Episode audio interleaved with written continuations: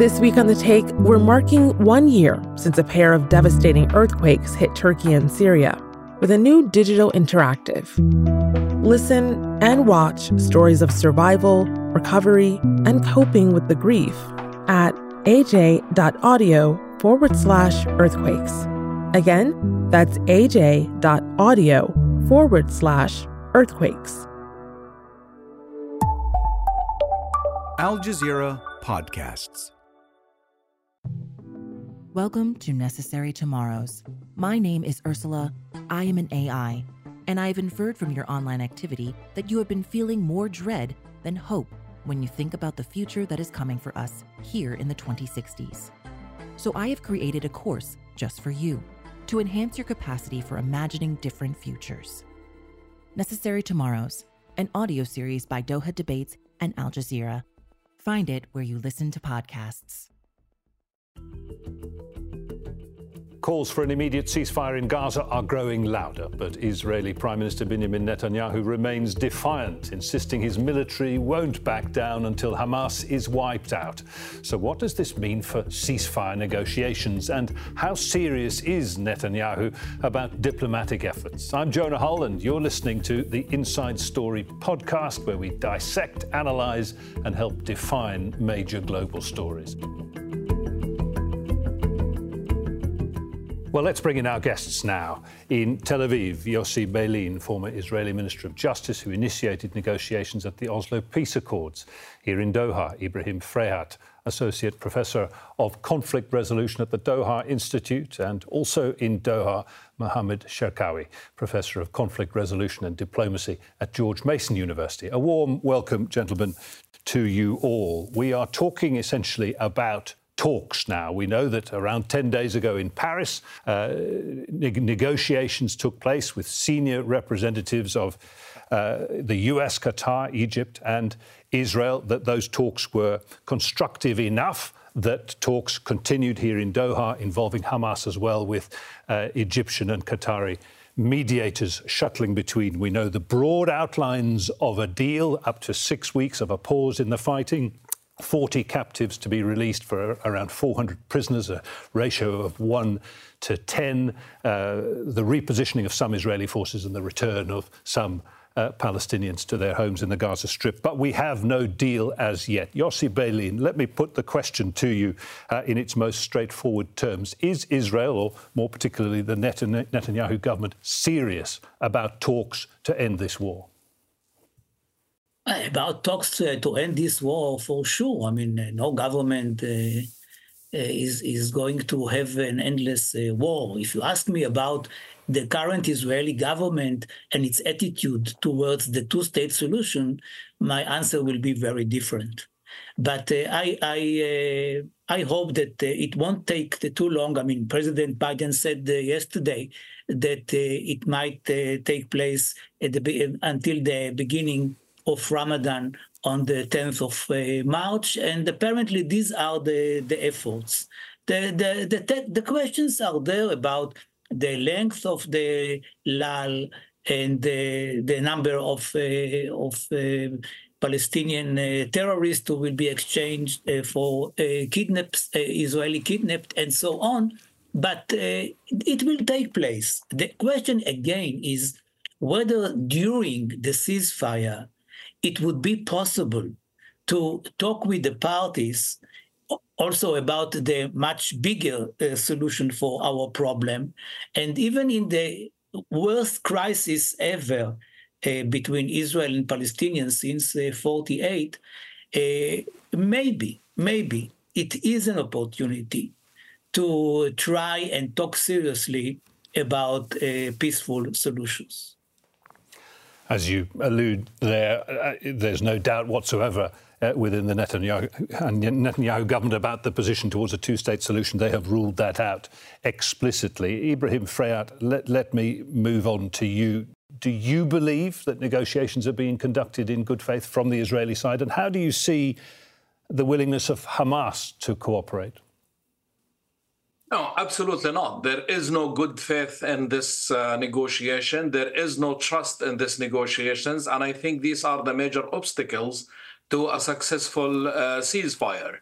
basically, in a nutshell, what the Netanyahu, the right-wing extremist Netanyahu government uh, wants from these negotiations, wants to release all the Israeli captives, give a ceasefire for six weeks only, and then continue the war afterwards to erase Gaza off the map. That's basically what the Israeli deal uh, and the Israeli position on this negotiation. Now, Hamas has, has only this uh, issue of the uh, captives that they're able to negotiate over. Why would Hamas or any other party would give up its only uh, card that has, which is the captives, in order to be uh, after six weeks uh, to be attacked again and continue the war. Uh, and now we, we know that the real Israeli intentions, from what we're seeing, is basically the mass expulsions of the Palestinians uh, in Gaza uh, to make Gaza inhab- uh, not, not, habitable, you know, for uh, uh for Gazans. There is about 70% of homes in Gaza have been destroyed. The infrastructure has been destroyed. Over 2 million people are displaced. So uh, good luck with the reconstruction. And this is the, the whole thing. And uh, the, the uh, American administration is not giving assurances that after six weeks there will be a ceasefire. So no one is giving assurances that will be a ceasefire. So for that reason, uh, uh, I think there is a huge gap between the two parties, between the Israeli government and Hamas. And until we negotiate in good faith that we're going to reach to a permanent ceasefire, sustainable ceasefire, the chances of a breakthrough in this uh, negotiation remains very unlikely, in my opinion. Okay, well, that question of why would Hamas negotiate away their key card is something we will return to. But first of all, to continue just drawing the broad outlines of this discussion, let me bring in Mohammed Cherkaoui to look at the international parameters of a deal. The calls growing ever louder, ever more frequent now from around the world, uh, from Europe, from Latin America, from Africa, from Arab states across the Middle East, of course, for an immediate uh, ceasefire. To what extent does that pressure, do you think, weigh on uh, the Netanyahu government? So far, none. I don't uh, sound uh, pessimistic, but let's look at a comparative approach here. We need to differentiate between the process, and there has been a diplomatic process in Doha, in Cairo, and now in Paris. So no one can deny there is a diplomatic process. But I wonder can we claim there are some diplomatic pragmatics. That means, are there any end results of this process? So far, no, because we have a dilemma of a lost uh, in translation problem. When we hear either in Doha and Washington or elsewhere in the world, when we talk about ceasefire, the meaning is simple, which is putting the fire out. This is the logic the ABCs of all conflict resolution processes. However, the lost in translation dilemma is that the Netanyahus of Israel do, do not to go that way.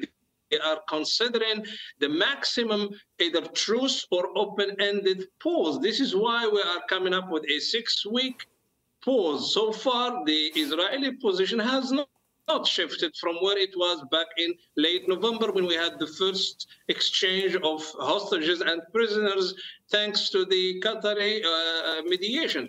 Unfortunately, the White House, the, the Bidens of Washington are hopeful that by next week we may have a breakthrough. But unfortunately, we are talking about oranges and apples. A pause for the Israelis is a truce for the Israelis, and this is fire for the rest of the world. And unfortunately, these apples and oranges are coming are not coming together. Therefore, I think we will maintain the process for more weeks to come but I don't see a light at the end of the tunnel. That means we are talking about the same political and diplomatic language which means putting the fire out for good and then shifting totally into the mode of negotiating between some concessions and what Israel and the Palestinians can gain at this point. So far, there has not been this mind. And the last point I would like to add briefly Israel and Netanyahu are basically considering this process not to reach a ceasefire agreement, but just to find a way out for the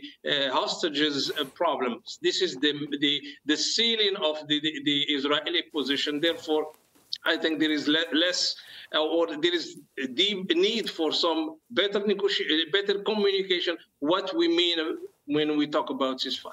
Okay. Well, you bring up the Biden administration. Of course, the Biden administration, the United States, Israel's closest ally, conspicuous uh, in the international community uh, for not calling for an immediate ceasefire. There is a resolution possibly coming at the Security Council for what uh, is described as a temporary humanitarian ceasefire as soon as practicable. I want to ask Yossi Beilin whether, in the end, it is only US pressure that could uh, force the Netanyahu government to change its calculus from concentrating uh, not just on a six week temporary pause with unknown uh, follow on, but instead to be looking at something more lasting? Well, first of all, uh, if you're speaking about pressures, uh, Israel is not Bibi Netanyahu. Bibi Netanyahu is the legitimate and elected prime minister but uh, you have many uh, voice, uh, many voices, and many groups in Israel. You have the the security establishment, which has different views than Netanyahu. You have most of the public opinion, according to public opinion polls, which are not supportive of uh, Netanyahu, but of his uh, the, the, opposition uh, leader who joined the government, Gantz, uh, so Public opinion still behind the war, though, to be fair. Yeah, but there, there, are, there are differences about the, how do, do you uh, manage the, the next uh, steps. But about the United States, I think that uh, the point with the United States is not that uh, it opposes the general idea of uh, Israel, including people like myself, that the main aim is to prevent Hamas from governing Gaza in the future. If that is achieved, then there is no need to continue this uh, war, to continue to Rafah and to the south and, and to kill people and to be killed and whatever. And, and you saw what happened the other day with uh, with assistance to these poor people in, in Gaza when 100 people apparently uh, died. I don't believe that anybody thinks that uh, the Israeli army uh, stood there in order to, to kill them, but these are the, the results of, of such, such confrontations. And it is not for the first time, regretfully. And Let we me... should prevent it. And me, the point is yeah, that the best Sorry. way to prevent the best way a, way to prevent it is to uh, to end this war, and it can be ended quickly if we, we are sure that Hamas is not going to be part of the of the morning after, or or govern Gaza. This is I, the most important. I want to call you up on that, them. if you don't mind. Uh, only only in the sense that if that is the simplistic end goal, simply to ensure that Hamas cannot govern the Gaza Strip. I mean, the Netanyahu government has put out a one page document suggesting that some unknown groups will simply materialize out of the population and take over that role. I mean, that's not a, that's not a, a feasible plan B, is it? I agree with you. it is not a it is not a plan. He didn't call it a plan. It is not his government. It was never confirmed, uh, accepted by the government. I believe that had he brought had he brought it to the government, uh, many uh, ministers, I don't know whether a majority or not, would have rejected it. And uh, excuse me for saying it, it is really very unserious. These groups are not going to govern Gaza. Israel cannot uh, uh, trust something like that. That can there, there can be a, a, kind of a trusteeship in, in a, a, for for a short while, for a year or two, mm. with the mandate of the Palestinian Authority, and then it should be the Palestinian Authority, or if we have by then a Palestinian state, it is even better. Okay, let's look at Hamas in all of this, Ibrahim Fraihat. Uh, you, you say that Hamas has no incentive to negotiate, certainly not to give up its key card, the captives. However, I, I do want to ask you whether at a certain point the pressure weighs on Hamas as well, because we've crossed the 30,000 mark now in terms of Palestinians killed uh, in this war. The vast majority of the population living under tremendous pressure within the Gaza Strip now, facing uh, a shortage of aid, facing famine, children dying of malnutrition. That incident we talked about on Thursday, uh, uh, absolutely representative of what is happening to Palestinian people, ostensibly governed by Hamas. At what point does Hamas's calculation change to do something to save the Palestinian people? Well, let me first uh, totally disagree with Yossi Beilin of what he said that the, the goal is uh, to ensure that Hamas will not govern in Gaza in the following day. This is totally false. Uh, because Hamas has already, and to answer your question, has already announced several times that they're accepting a technocrat government. Uh, a technocrat government that's totally outside politics. So specialists academics who would be able to uh, join and run Gaza instead of Hamas. So this is the solution. If this is the case that Hamas is not part of the power, as Yossi Beilin said about the Israeli government. Uh, also, Hamas has accepted the unity government uh, with the with the Palestinian National Authority, which is also what Biden wants. Wants the Palestinian Authority to rule in Gaza. But the, but but on the contrary, Netanyahu has repeatedly repeatedly said that he's not accepting neither Hamas, neither the Palestinian Authority. The Palestinian Authority that Yossi Beilin signed the Oslo Agreement with, and um, it's unfortunate to see Yossi Beilin that he's defending Netanyahu, uh, despite all his peace efforts that he made in the past since the Oslo Agreement. Yeah. Um, Yossi, Yossi Beilin, do you want to come in on that? No, these are, if, if I may continue. I, I not, I Mohammed, stand by. Mohammed, stand by. Yossi, please. If, do you really think that Netanyahu would like me to sit here and, and defend him in front of you? I'm very far from, well, def- from defending him. I'm not doing it. That, not, that, I said it's okay, not Mohammed, Ma- Ma- Ma- I said it is not a partner oh, for peace. You, you want something more than that? Uh, uh, uh, uh Ibrahim, Ibrahim, I beg your pardon. Ibrahim, I beg your pardon. Let, let's put those issues to one side and, and consider them may, perhaps may I continue fruitful. My, may I continue, please? Because I did not okay. continue my, my answer. Go, go on. Uh, you are defending Netanyahu by saying that this is the end goal, because again, it's Netanyahu who repeatedly said that he's not accepting even the Palestinian Authority.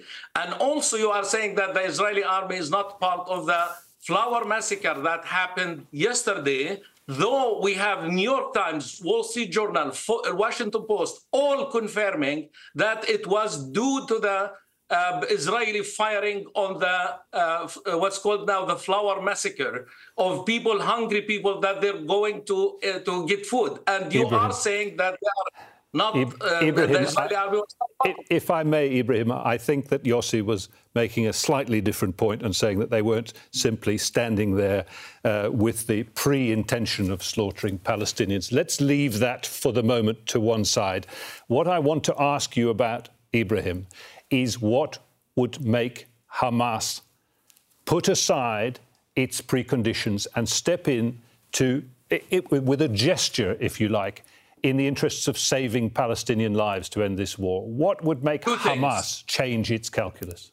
Two, two, things. One is a permanent ceasefire that the entire world is demanding now, except Benjamin Netanyahu and his mm. two fascist ministers, uh, Smotrich and uh, Ben Gvir, and and uh, uh, Mr. Biden. The rest of the world is demanding a ceasefire. So this is one. Two, a technocrat government or a unity government involving the Palestinian Authority. Hamas is not part of the ruling of Gaza in the following day with a, with a release of prisoners from both sides. Why is the entire world talking about 120 Israeli prisoners, but there are 8,800 Palestinian prisoners in uh, Israeli prisons? Most, many of them are uh, children and with, with no trial they're all, uh, uh, many of them under what's called the detention, uh, administrative detention mm. uh, Israeli rule with no trial, with no lawyers, but no one is talking about them.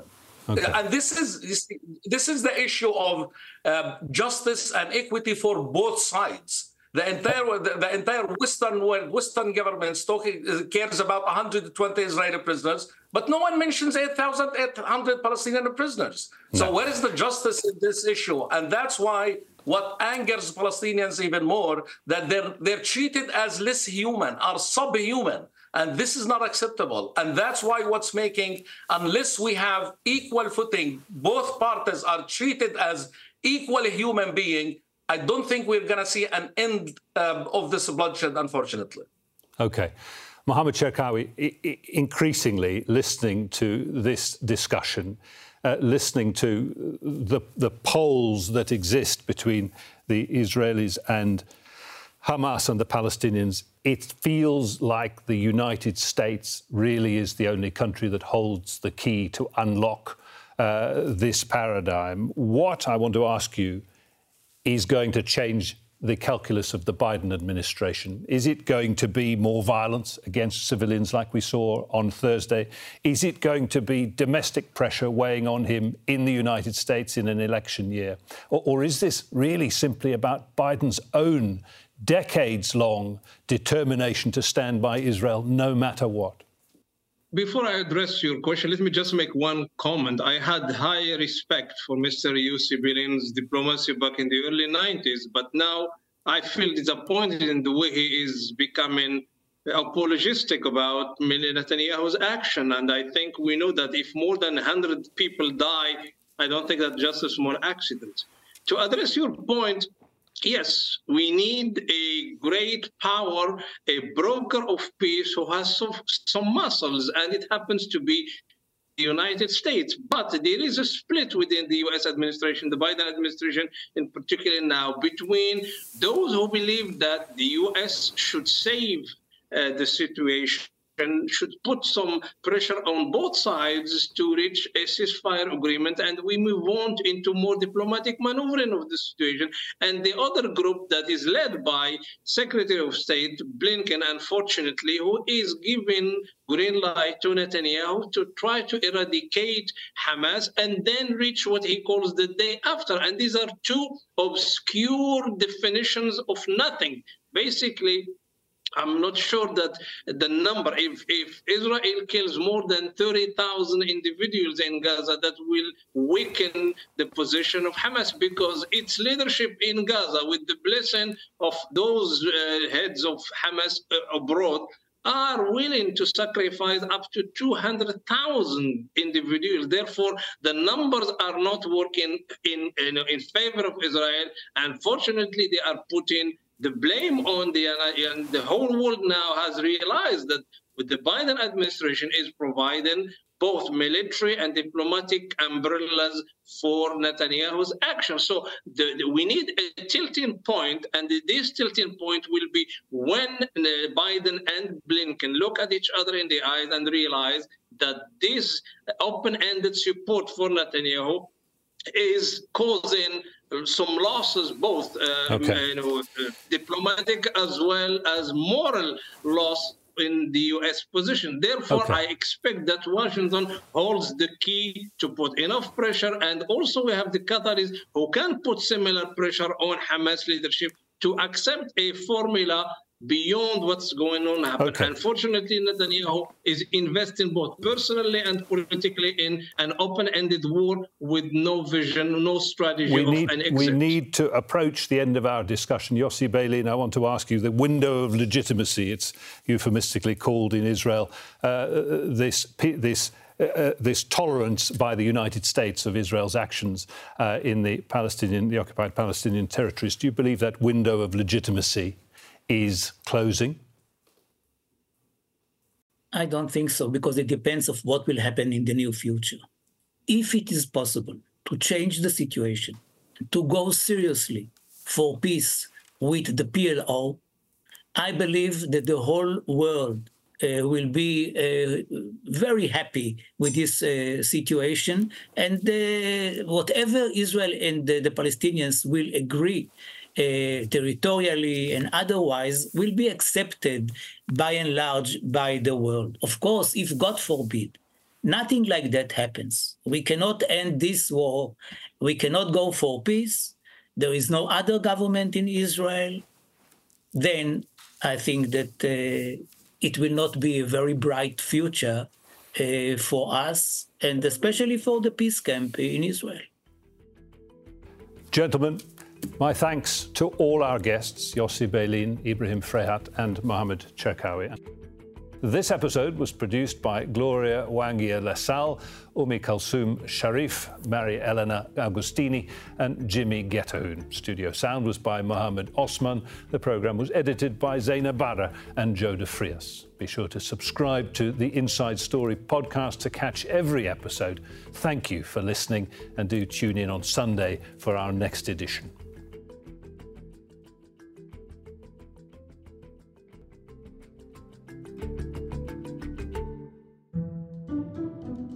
We live in a world where the news is at our fingertips, where we're one click or swipe away from the latest headlines. But how often do we stop swiping and scrolling and just listen? It's the difference between knowing what's in the headlines and understanding how it got there. I'm Malika Bilal, and this is The Take, Al Jazeera's daily news podcast, where we bring you the context and the people behind the global stories that matter. Subscribe wherever you listen to podcasts.